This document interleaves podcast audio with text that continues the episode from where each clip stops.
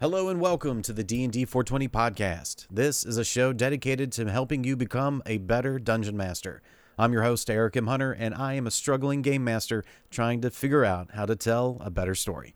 Joining me shortly is Jimmy Shields. He is the creator of D&D 420 and an avid D&D fan with over 30 years of experience.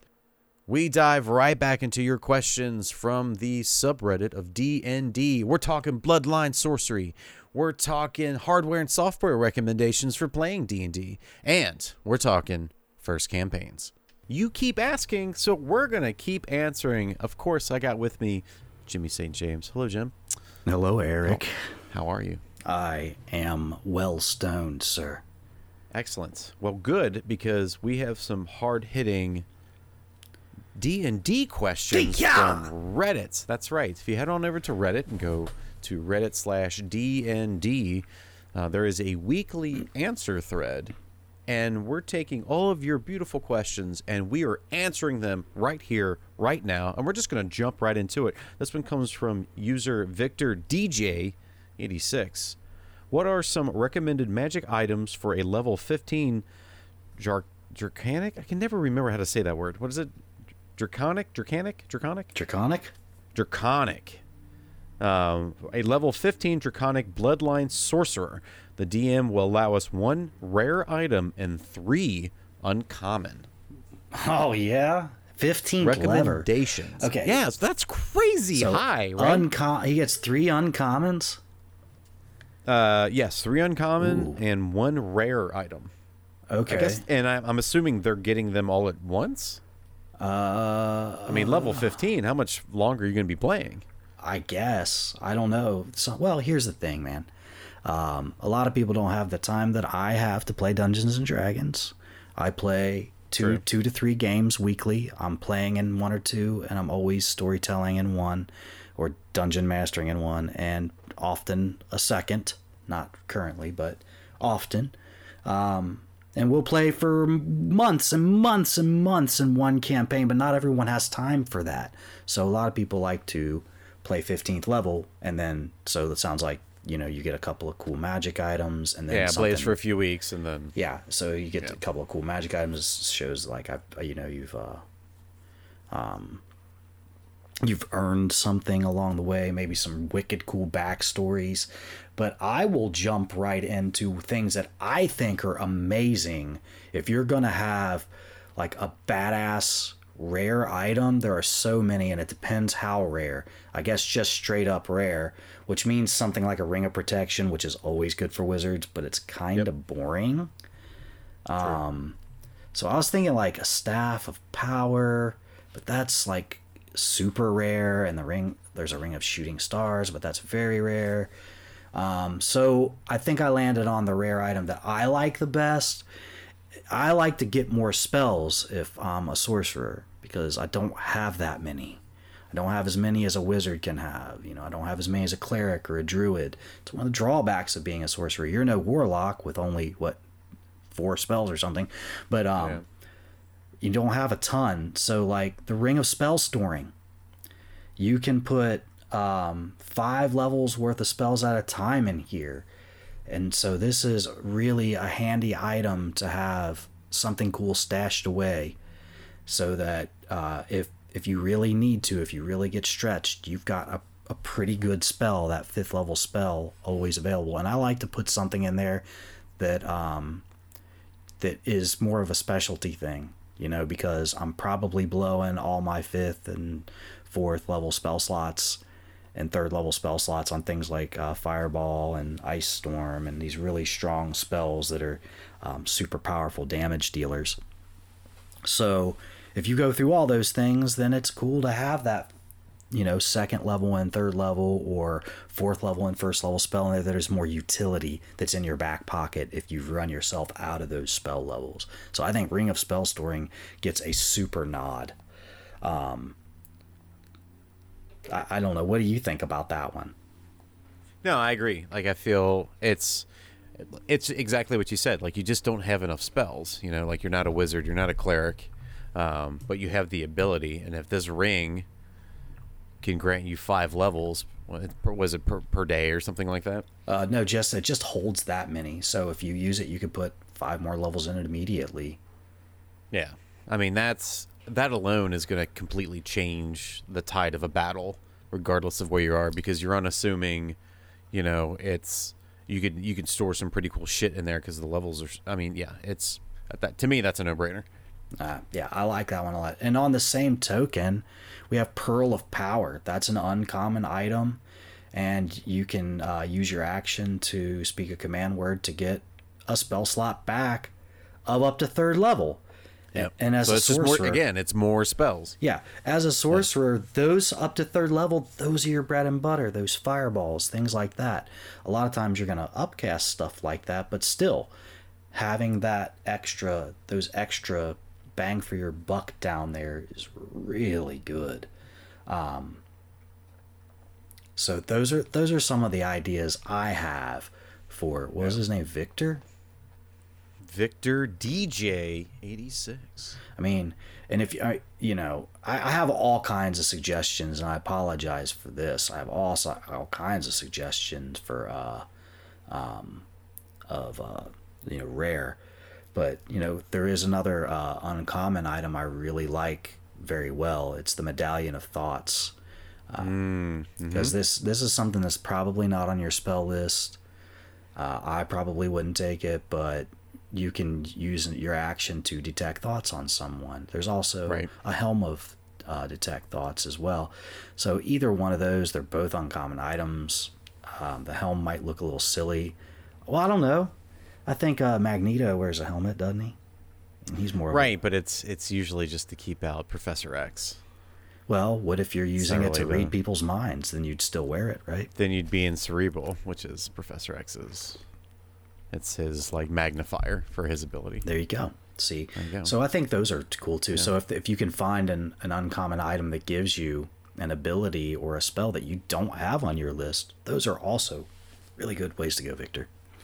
Yeah, That's I think actually a that's cool question. cool- That's actually, I think that's a cool item. It's kind of like an out of left field kind of item that I feel like would come in a clutch moment in the game. Uh, yeah, I actually had it had the helm one time as a druid, and so it was really cool. Oh, okay. uh, Dibble, my my um, panda bear man druid, he he used it all the time, especially early on, even at high levels, to be able to get information that you wouldn't otherwise have the skills to gain information through just by reading minds of commoners or people who might be in the know that aren't that powerful. Uh, I know it's a DC of like 13 or something, but it's still pretty good against commoners Say, or low level 13 is people. not terrible. It's not great. It's not great, but it's not. It's an uncommon. and that was a, I think that was a. I know that story, is because we interviewed Flint Fizzlebang over at Late Night with Jess and Jam. that's right. We did. I Heard that whole story. That was yeah, a great story. That's uh, one of the characters that ran with Dibble. That's right. That was a cool So, game uh, over at the D20 Initiative. That was a really cool game. All right, this one comes in from Joe White, 3D. Okay, now he's in 3D. I don't know about 3D. Joe. He is in 3D. I'm looking for some hardware slash software recommendations for running a 5th edition video chat campaign as a DM. I'm using Zoom as the video module. How do I go, or how do you convey maps, die rolls, and player locations? Now, one of the reasons I like this question so much is because you have the obvious answer. And then you have the, oh, here's a lot of great other things you can do on top of that. So, what is the obvious answer, Jim? Get roll 20 or Fantasy Yeah, Grounds. it really, yeah, it's roll twenty. It really is. You're going to use Skype or what have you for your chat. And it's cool to have video chat. You don't need it, I feel. Um, but on Roll20, the chat on there is garbage at best. And sorry, Roll20, but no one is disagreeing with me, except for maybe you. Um, Right. It has improved over the years, but it's nominally. And you know, we use Discord, uh, as as you know, Eric. Uh, I do know. Um, we use Discord, and I really like the functionality of it, having all that stuff there. And you can also things that you can do are put bots in there. Um, and I'm sure that if you're using Skype or if you're using whatever medium, there are add-ons that you can have. There are dice rollers, um, bots that level you up as a person, just little, and they're programmable small bots that can do all sorts of things. However, the functionality of these isn't very good in comparison to a um, a simulator. You know, and we just came across one called Tabletop Simulator that you turned me on to that I love. Yep. Uh, that's a an even better one if you if you really want to go with that. No, no, we want to make it feel like we're playing at a table. Tabletop Simulator is what's up and where it's at. It is Yeah, it's so good. it's exactly it's exactly that. It's exactly how do we create sitting down and playing in real life. And that's exactly what it is when it comes down to the physics, when it comes down to the the types of items that are available, the dice, the cards, coins. I mean, it literally is exactly what you think it is. and you can set your table up however you want and make all kinds of stuff on there import things um, use your own artwork some of that can be a little Yeah. bit in depth so it might not be for everyone but luckily we got a couple of tech sags tech t- easy for me to say take another hit jimmy i'm gonna Tech. I gotta get this. savvy. i gotta get this cotton mouth going here I think that's what the problem is. Is you have you have cotton mouth. Gotta drink water, Jim. hush. So Drink water. you have we have some tech savvy people. That's why I like Roll Twenty personally because you don't have to be very tech savvy. There are tons of YouTube videos about uh, Roll Twenty or Fantasy Grounds that teach you how to use it better. Um, and that's actually something I've considered as doing a couple of programs about how to use Roll Twenty better since I use I've been using it for so long. That's a great idea. You should totally do that. So there, there's a lot of routes you can go 3D.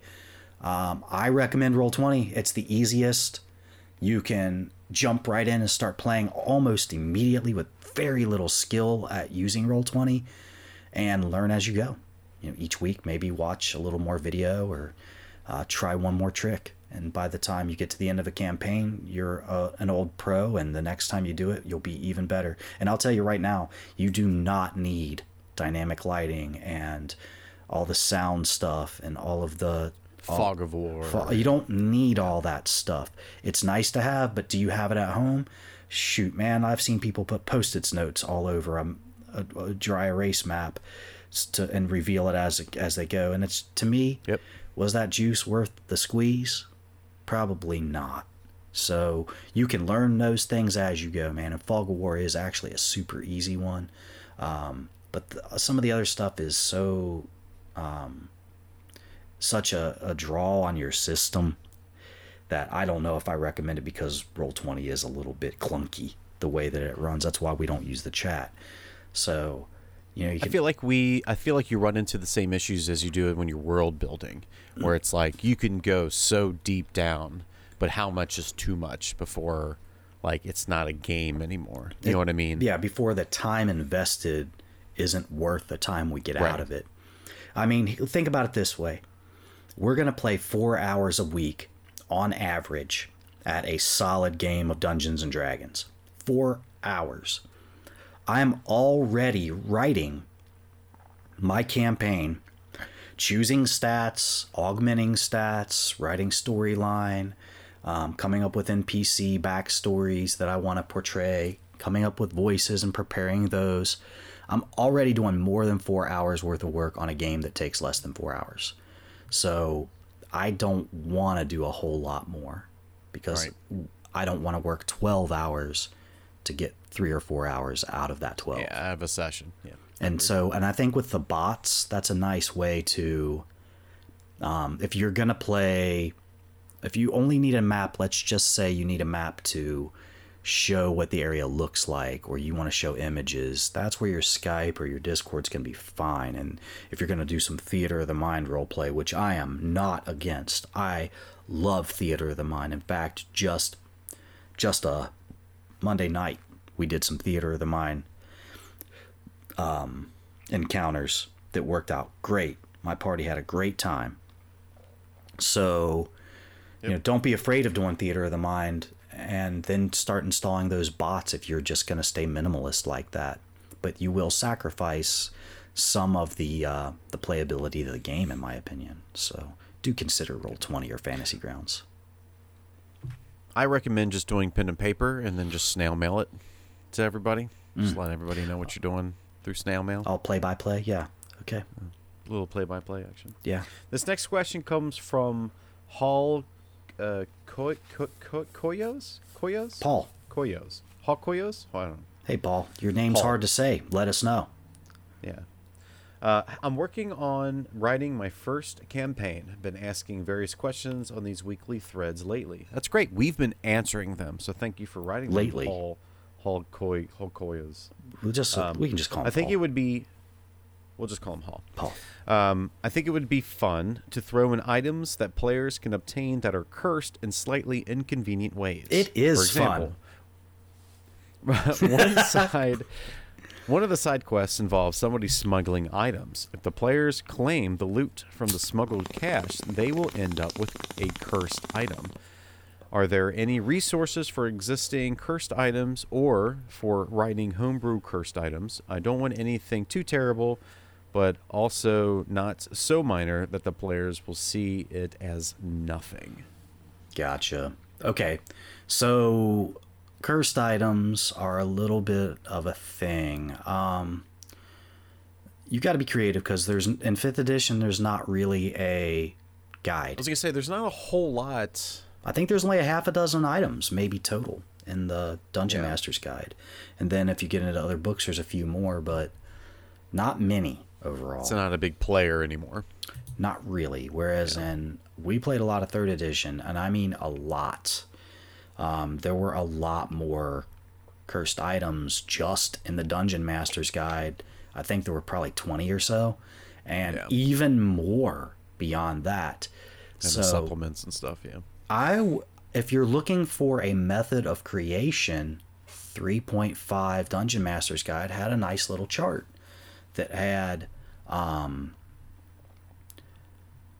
uh, cursed item, kind of like a how-to. So you got a delusion, you've got opposite effects, intermittent functioning, reliability, unreliable, dependent, uncontrolled, or a requirement just to use it um, a drawback, and then there's a whole chart of drawbacks, and then there's a whole chart of specific cursed items. If you're just looking for um, some something to to get you in the forward motion, something to inspire you, I would look through that three five handbook because it's pretty good. Uh, it is a bit crunchy. There's a lot of information there, but it, it'll give you a ton of cool ideas to spark your imagination. And then just what I would do if I were um, an aspiring um, dungeon master, not aspiring, that's not the right word, or a, a flowering dungeon master, you know, coming into my beginner own. of sorts, I- yeah. Yeah, you know, intermediate level and I'm getting into this a little bit more advanced, what I might do is look at the five or six that are in the Dungeon Master Guide, look at the type of difficulties difficulties that they're presenting, look at the um, like challenge ratings they're putting out there, and then look over at some other editions and see what they have to offer. But don't go with the specific ones so much. You might be at overkill. You may have to change those DCs because you got to remember in third edition we went all the way up to like a 40 DC, whereas Yeah. in 5e uh, a 20. Well, plus we don't know we don't know what the we don't know what level they're playing at. We don't know. Correct. But So the higher those level- those are definitely things to keep track of. the higher level you go, the less it's going to be a thing. The less, and you know, you and as a DM, you've seen how these difficulty classes work, so you can kind of eyeball those things. Just don't go with what's in the three five handbook.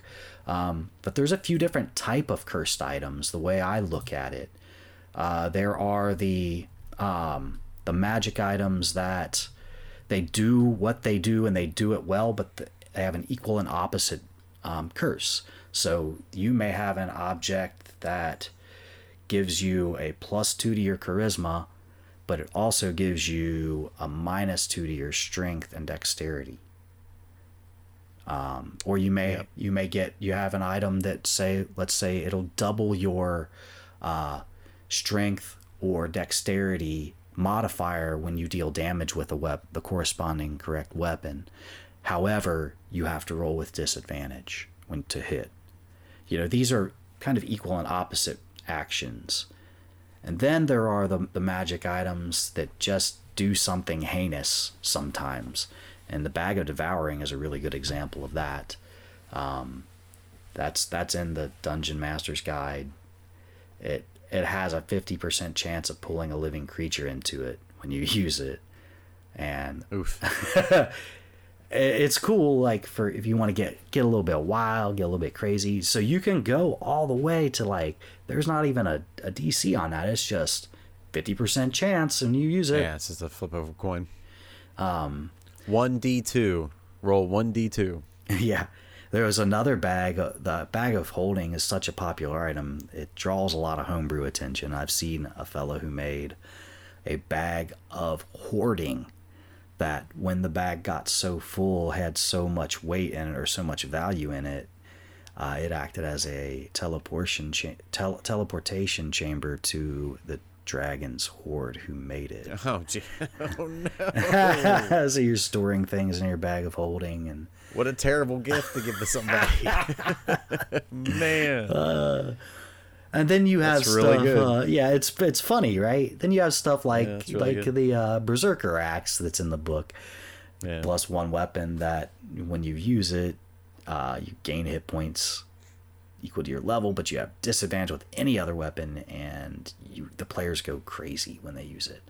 Um, that's pretty cool. So you don't it see there's there's just that's kind of a crazy thing that always happens. That's a that's a big curse. So you have to be very creative.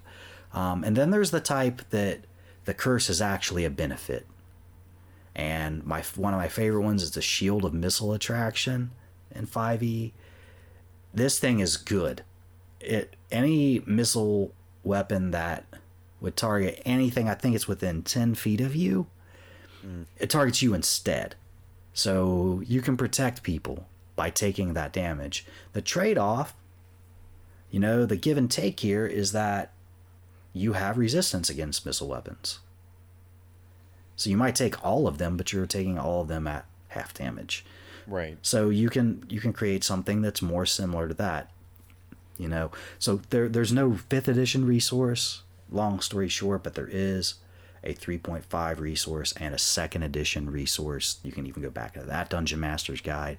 They have a guide for intelligent weapons in there that's really cool that might offer you some some inspiration, some guidance. But second edition is even uh, a lot more far removed from the way the game works. So that would Yeah, just be now, simply yeah. for um, inspiration, although it's pretty easy. You know, hit me up if you find something in the second edition guide that you'd like to see in fifth edition, and I'll I'll stat it out for you.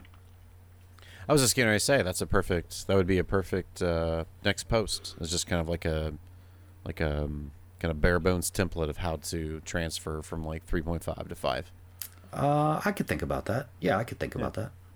See if there is a. Jim, uh, you know what? You go ahead and think about that, and we're gonna pop into our last question. All right. Okay, do. I'll think so about you go ahead later. and think about it. I'll do that You later. let me know. You let me know what you think of it. After this bowl, yeah.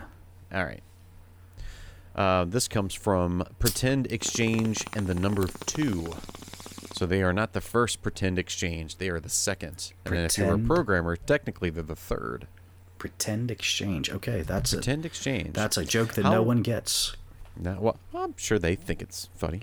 Mm-hmm. Um, how long does it take to turn into a wraith after death? I'm trying to add a wraith as a plot point in my campaign, and I'm trying to make sure that the timeline makes sense. Turn into a wraith after death? All right, plot twist. Um, No, pretend exchange. What? What? No. oh, pretend exchange. I don't know. Uh, Man, did you hear? Did you hear the hit? Okay, Junior. Junior. We're just gonna call this guy Junior. There's interesting things about the Wraith that I'm gonna get into a little bit here because I think it's worthwhile. Um, there's no answer for this in the fifth edition books. There's no answer for this, how long it takes, unless you go to very specific wraiths and other editions. So Right. Yeah, that's what I was thinking. so you have some leeway here. Um, the Dread Wraith says that it takes 1d4 turns. So that's not bad. That's pretty cool, actually. Um, there's a, that's one way to look at it. 1d4. That's an easy answer, but it could be until a triggered event occurs, or it could be until because look, the person dies, and then they. I don't know that they become a wraith in 20 seconds like that. It seems strange to me, but that's just how the dread wraith works, I believe. Um, but I have some, like I said, I was going to talk about some useful, interesting in, information because there are lots of different types of wraith. Even in fifth edition, there are two distinctly types, two distinctly different types of wraiths. You've got um, the Monster Manual Wraith, which does not have a body at all. It is more of a um, a shadowy figure, so incorporeal. Then you have Mordenkainen's Tome of Foes and a Sword Wraith, which does have a body, which is more classic D&D. Because originally, did you know that the original Wraith in Dungeons and Dragons was meant to be an upgraded wight? What? No. Yes, and even says so in the book, and then even in how, how does that work? a, even in AD&D, it's just a wight was a low level um, creature, and we wanted a tougher one. I do that all the time. I want a tougher one huh. of these. I'm just gonna give it, make it dire. So a a wraith is really just a dire wight, essentially. Ah, so weird. So uh, that's even an AD&D yeah. and second edition. Once we get to, I think it's second or third edition, then we start seeing the classic wraith without a body. It's more like a specter or a ghost of some sort. Um, so I just thought that was some neat information that I would share. So there are all kinds of wraith wraiths. What I would do is say tie it to your story. Whatever storyline you've got going on, make sure there's kind of a trigger there um, that makes it make sense. There is no real answer unless you just say, "Well, I found a place where it says 1d4 turns or right. 1d4 rounds." Um, that's good and all, and you can do that.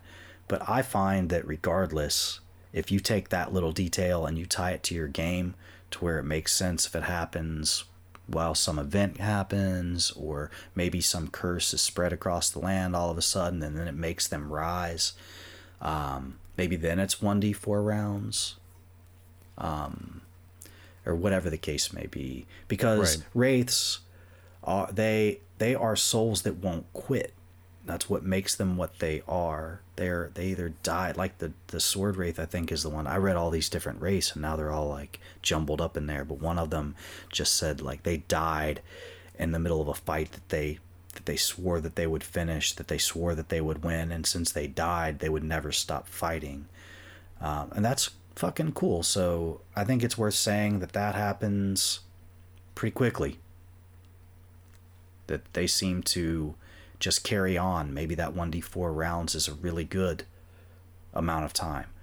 Whereas if you come into an ancient tomb, maybe hundreds of people have been in this ancient tomb for a long time, and these souls are restless souls for sure, but it's not until a curse from a nearby wizard or energy from a foul creature infects this place that those wraiths come back. Um, and I think your players will appreciate it a lot more if you do just give it a little bit of storyline draw rather than just rolling a d4. Just throwing one in. Yeah, yeah. I agree. So um, I hope that gave you some really interesting ideas about your Wraith and how to change them. Um, and as always, when we're talking about stuff like this and these magic items, it's worth getting into some of those older books and looking at all the information there. Sure, the uh, information is dense or it's an, a system you may or may not understand. But if you read the descriptions, there's a lot of good stuff there. Where fifth edition is, I know they're talking about sixth edition already, which almost disgusts me. Um, How crazy is that? But yeah. when we're just almost finished putting fifth edition together, let alone polishing it up, but they, I don't think they want to get to the to the um, the bulk of material that was out there for third edition that, that drove so many people crazy. I, I mean, I don't know why it drives people crazy because you don't have to use it all but it does. And marketing and everything else, but Yeah, I don't. I feel like it, it the, the the dirt hasn't settled yet. You know what I mean? Like, It's been seven years. holy cow, has it been seven years? I think so. Oh, yeah. No, give me. All right, yeah, give me sixth edition. I'm good. Let's do it. You're ready. Thanks for listening to this episode of the D&D 420 podcast. For everything D&D 420 related, check out dnd420.com. If you'd like to reach out to us, you can find us there on the website and on YouTube at D&D 420. Lastly, as always, if you'd like to support the show, you can do that by telling another DM about the show and by visiting us on Apple Podcasts and leaving a rating and review. Thanks for subscribing and being a part of our work here at D&D 420. We will see you next week.